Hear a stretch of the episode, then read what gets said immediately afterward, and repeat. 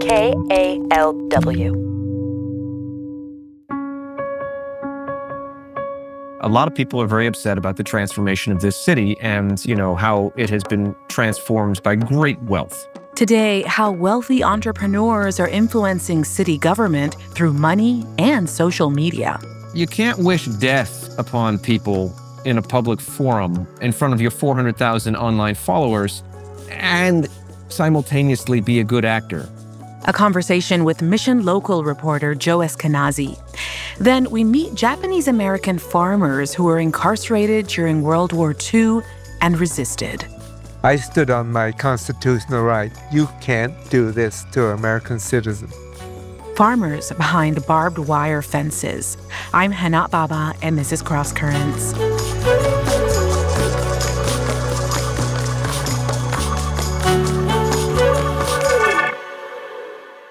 Last month, Garry Tan, CEO of venture capital firm Y Combinator, shared a profanity laced message on X, formerly known as Twitter. He ended it by wishing a slow death to seven members of San Francisco's Board of Supervisors and their loved ones. Tan claimed he was drunk at the time he sent the message and removed the post, and he has apologized. But his message underscores a fear that many people in the Bay Area have that wealthy entrepreneurs can influence not only the manner of discourse, but also the fate of elections.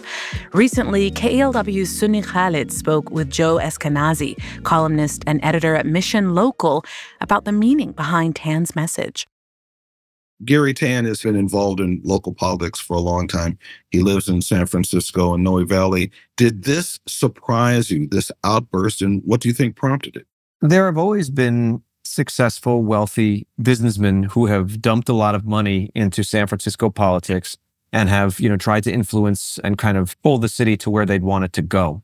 Tan's no different in that sense. What's different is that he kind of takes upon the persona of like a wrestling heel. There's a weird behavior online, and almost every story about him mentions that he's an affable person. And I've never met Garry Tan. But you know, his online persona is is astounding. Lots of incredibly overheated rhetoric, a lack of knowledge about the arcane matters of the city that really do matter.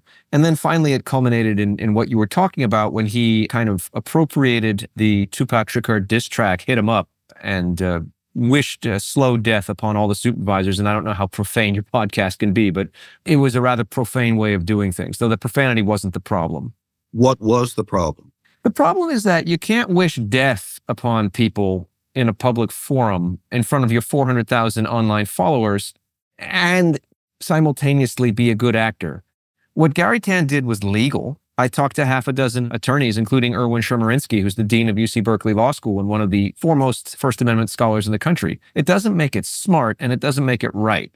Unhinged people do unhinged things and can be set off in a number of ways. And on top of that, there's just no redeeming value of it. Garry Tan is entitled to his opinions as much as anybody, but I don't see what purpose it serves to have chilling rants about people being killed or dying slowly and address them by name. It would be much more beneficial if he just went after the policies. He uh, contributed $100,000 to the recall that uh, succeeded in um, ousting uh, Chesa Boudin, right? He was involved in that and in the recall of the school board members and, and other things, candidate races as well, as he's entitled to be and as wealthy and, and you know, people of moderate means have are entitled to be. A lot of people are very upset about the transformation of this city and, you know, how it has been transformed by great wealth. And to the point where there's very few cities in the United States where you can see such disparities as San Francisco. On the one hand, you know, cities change. On the other hand, you know, there is a great resentment in San Francisco of newcomers coming in and trying to make things, shall we say, more as they were accustomed to. So you get what other people have called a suburban urbanist, people who want to enjoy what's best about a city, cultural nightlife, the food, the things to do, but bristle at poverty, visible poverty, and perceptions of lack of safety, and may or may not call the police on their neighbors. Now, I'm not accusing Mr. Tan of this, but like that is something that uh, a number of longtime San Franciscans, particularly from communities of color, have an experience with. You covered Chesa Boudin's, the, the mm-hmm. recall election. Mission Local covered the school board elections. Mm-hmm. I live in East Bay. And uh, I'm trying to follow what's going on with uh, the Alameda County DA, Pam Price, who's been in office for many years. She's already facing a recall effort. Is this a real or imagined fear by some that, that well, they can basically pick the government or pick the politicians that they want to run the city or the county or the region? Yes and no, because sooner or later you will have recall fatigue. This is something that's novel at this point, but it won't be forever. With that said, separate and apart from her own image problems and her own comportment as district attorney, and uh, both Chesa Boudin and Pam Price, regardless of their merits as attorneys and as people, do not strike me as the most skilled politicians. Once the recall qualifies, she's done. And that's because that is the nature of a ranked choice candidate. You know, both Chesa Boudin and Pam Price won with relatively low percentage of the first round votes. And then through the permutations of ranked choice voting, they were the eventual winners. And that doesn't delegitimize your victory, but it does mean that you never at one point had 50 plus percent of the people who were really for you. So when it comes down to you versus yourself, yes or no, which is what a recall is, you're done. And there's almost no city officials, there's almost no public officials in San Francisco or, or probably Oakland that are going to survive such a vote. If it's just you versus nobody and you like this guy, almost every city official will lose. And in fact, the people who ran Chesa's campaign to try and stave off the recall told me the only citywide official who polled lower than Chesa Boudin was Mayor Breed. Who's facing reelection this fall. That's right. But this is a different dynamic when you're running against other people and you're able to explain what you'll do and what you've done and all that sort of thing. But if you're just running against yourself, like, do we like you or not? You know, you, you look at the polling negatives on Mayor Breed. They're very high. Against herself, she'll lose. But against the field as it stands, I'd say that she has the clearest path to victory. Whether we like it or not, I think we're probably in the age of Trump where incivility is the rule as opposed to the exception. I mean, to me, it's not just so much the incivility. Nobody in San Francisco is espousing Trumpist positions, but the demeanor is becoming that way. And the lack of belief in objective fact and the speculative nature of things strikes me as being more accepted in a Trumpian world. For example, after Garry Tan's incredibly ill advised tweet, five supervisors received a photocopy, more or less, of his tweet with the message Garry Tan was right. I wish you and your loved ones a slow death. And this was mailed, snail mail, to their homes. And, you know, the kind of thing that your children or your significant other will pick up.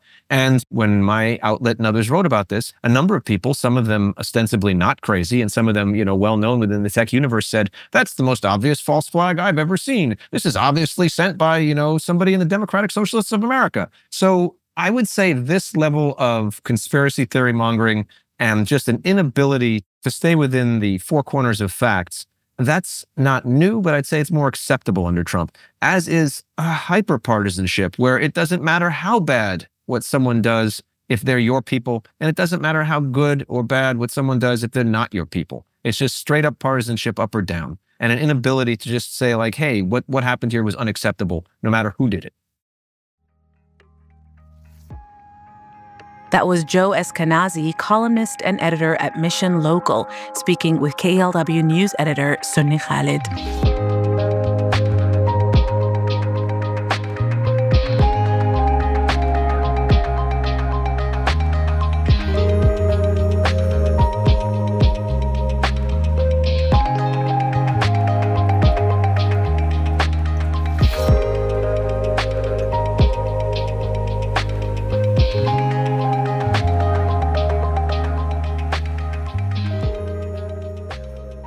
You're listening to Cross Currents from KALW News. I'm Hana Baba. This weekend, people around the Bay Area are gathering to commemorate the Day of Remembrance that takes place on Monday.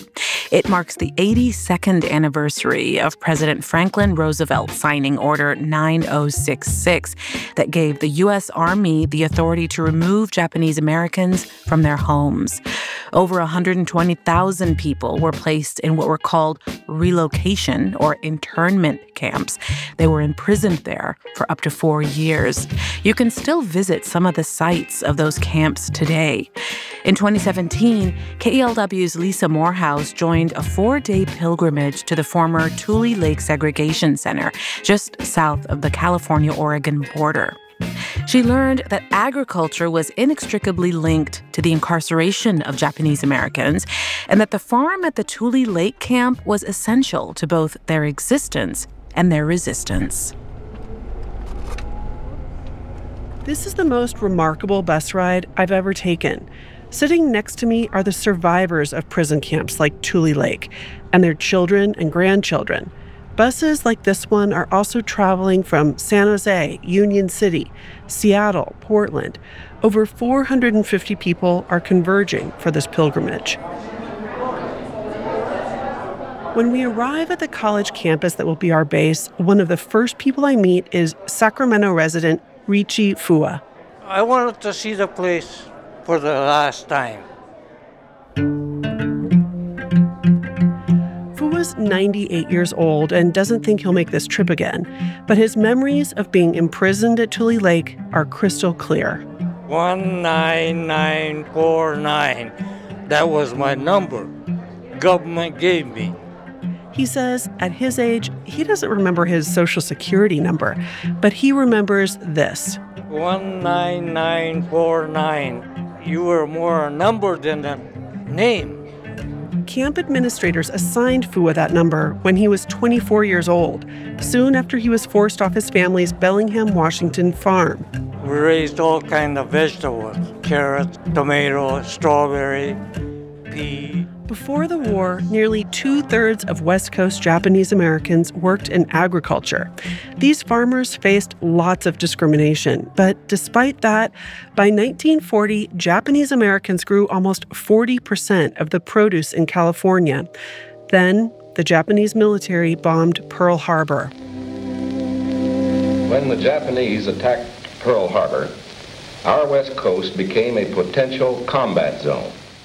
As this 1940s era film from the newly created War Relocation Authority shows, resentment and hysteria grew toward anyone of Japanese origin, even though most were American citizens. Most were loyal, but no one knew what would happen among this concentrated population if Japanese forces should try to invade our shores. On February 19, 1942, President Franklin Roosevelt signed an executive order which authorized removing people from military areas. Japanese Americans could read between the lines. The order was primarily aimed at them. 93 year old Jim Tanimoto's family grew peaches in the Sacramento Valley town of Gridley. The executive order 9066 was signed. Uh, things changed that is why the commanding general of the Western Defense Command determined that all Japanese within the coastal area should move inland. Onto so called relocation or internment camps. Many had to abandon their orchards and fields with crops ready to harvest. Evacuation. More than 100,000 men, women, and children, all of Japanese ancestry, removed from their homes in the Pacific coast states to wartime communities established in out of the way places. Two thirds of the evacuees are American citizens by right of birth. The rest are their Japanese born parents and grandparents. Like Jim Tanimoto's immigrant father, but the younger generation was made up of California farm kids. Jim Tanimoto even grew up hunting in the Tule Lake Basin. But when he got off the train at Tule Lake in the summer of 1942, he saw a landscape dominated by barracks covered in black tar paper there was rows and rows and rows of these buildings. You know, we were in inside the barbed wire fence and the armed guard towers. If I cross this, I might get shot. Hey, I'm an American citizen. Now I'm the one that's being hunted. The War Relocation Authority put it differently.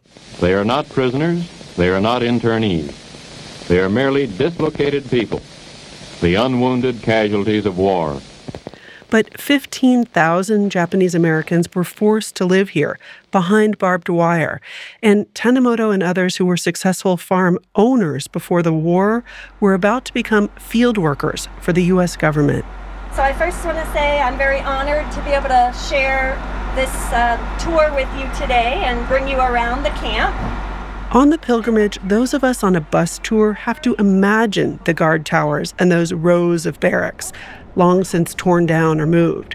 The terrain now is mostly dry, dusty land, a few dramatic rock outcroppings, and bright green, well irrigated fields.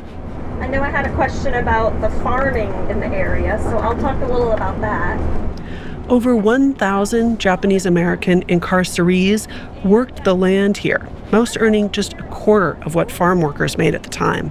Um, but you know, potatoes, carrots, any kind of camp food that had to be stored here, that's what those main storage facilities were for off to our right.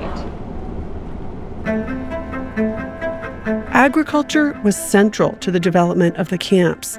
Many of the new War Relocation Authority administrators came right from the U.S. Department of Agriculture. Camp locations were often chosen for their existing government irrigation projects or agricultural potential. The government's intention was to improve ag land for use after the war. On the pilgrimage, I talk with people who were imprisoned here, who remember the food grown in the fields and served for dinner. Winter crops uh, is what you grew cabbage, rutabagas. Rutabagas? I don't think anybody liked them. Turnips, white long radishes for one thing. Daikon? Daikon, yeah. Camp had a hog farm and the chicken farms, so we raised all the barleys and oats. The goal was to have the camp grow and raise as much of its food as possible. When Tule Lake opened, eligible men who refused to work were threatened with crippling fines. All 10 incarceration camps had working ag programs, but Tule Lakes was different. Despite the dust, snow, and wind and a short growing season, the farm was on former lake bed. The rich soil and the expertise of the Japanese American workers produced nearly 30 vegetable crops, plus hogs and chickens, enough to supply mess halls at Tule Lake and other camps. You know, they knew how to grow things.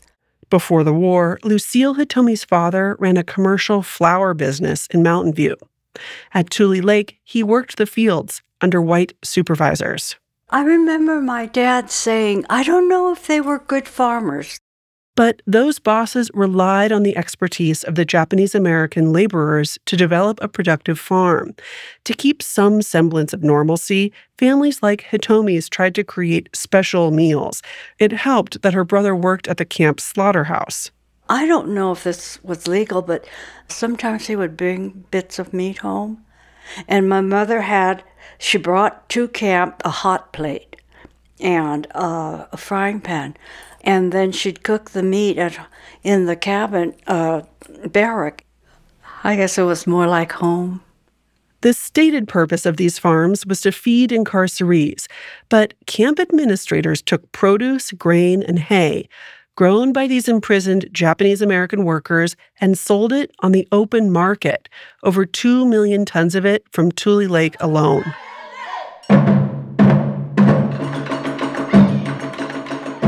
At the pilgrimage, all the participants pack into a college auditorium, including a handful of people in their 90s.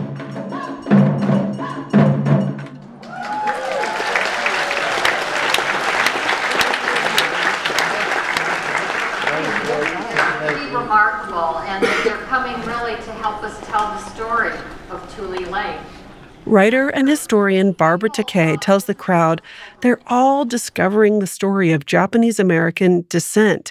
That's because one year after ordering Japanese Americans out of their homes, the government made every adult in every camp fill out a questionnaire.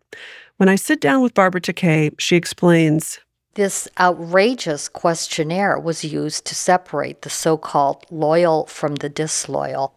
Jim Tanimoto remembers two questions caused the most confusion and anger. Number 27 asked a person's willingness to join the armed forces. 28 was the one that was really It was sort of a, like a trick question. Would you cut your ties with Japan and the emperor? If he answered yes, the only acceptable response for the US government, it could mean that he had ties with Japan and its emperor. Well, I'm an American citizen and a Gridley farm boy. I have no ties with Japan or the emperor, so how was I to answer this question? Tanimoto and all of the other young men in Block 42, his area of Tule Lake, refused to answer and got arrested and jailed in nearby towns. I stood on my constitutional right. You can't do this to an American citizen. The loyalty questionnaire radically changed the population and culture of Tule Lake. Adults from any of the 10 incarceration camps who didn't say yes to both questions, so called no nos, were labeled disloyal and sent to Tule Lake, where additional fences and guard towers went up. This was in the 1940s, two decades before the civil rights movement. Here's Barbara Takei. Post civil rights movement, we realize that the right to protest is a precious American right. Um, it was something that people who were imprisoned in Tule Lake exercised, and because of that, they were punished. By 1943, Tule Lake became the largest population center in California, north of Sacramento, ballooning to nearly 19,000 people, most of them labeled troublemakers. Camp got tense. With a larger workforce, the administrators expanded the farm and expected a huge harvest. But Japanese American camp laborers complained of poor food rations and major safety concerns. Then, a truck accident on the farm injured nearly 30 laborers and killed one. Jim Tanimoto and Barbara Takei explain what happened next. And the farm workers said, We're not going to work no more. They recognized that they had leverage by having the strike right when the crops are ready to pick.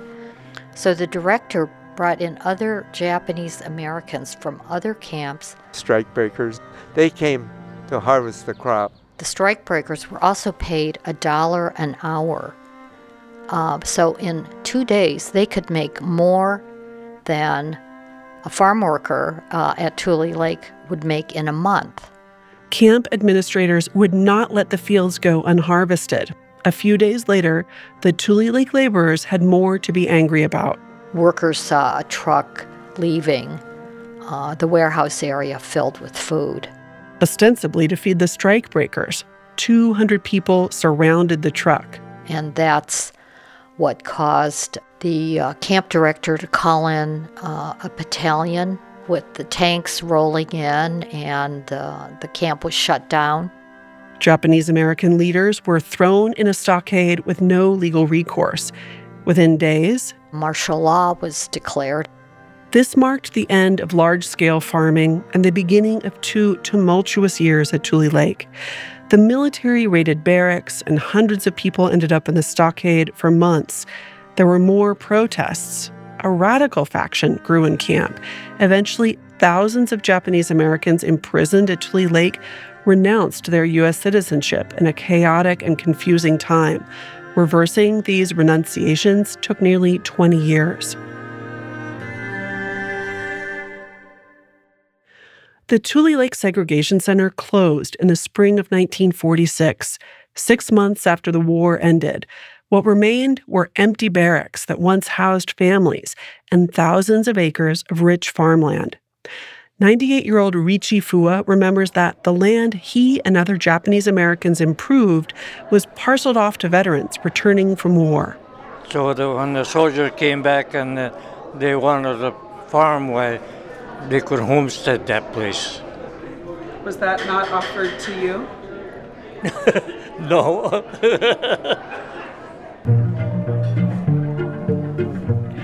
Some former incarcerees returned home and eventually rebuilt successful farm businesses. Not Richie Fua. His family's farm was overgrown, all the equipment stolen. There's no way to uh, express that feeling that when you see the place like that, He soon left farming forever. By 1960, the number of Japanese American farmers dropped to a quarter of their pre war presence. With lost farms, homes, and businesses, it's estimated that wartime incarceration cost Japanese Americans up to $4 billion in today's values. The non economic losses to Japanese Americans, to California, to the whole country are impossible to measure.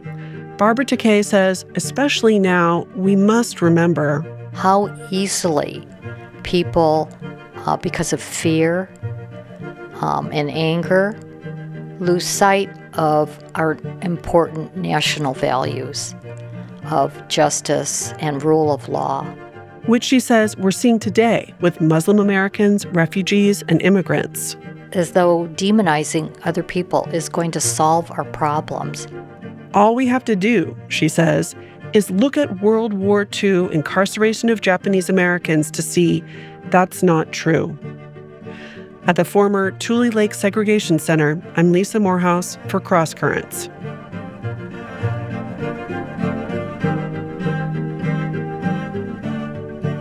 That piece first aired in 2017 and it was originally produced for Lisa's podcast, California Foodways. It was scored with original music from Takenobu and produced in collaboration with the Food and Environment Reporting Network, a nonprofit investigative news organization. This Saturday afternoon, the National Japanese American Historical Society is holding a commemorative event in San Francisco's Japantown. We've got a link to all the details at kalw.org slash crosscurrents. Música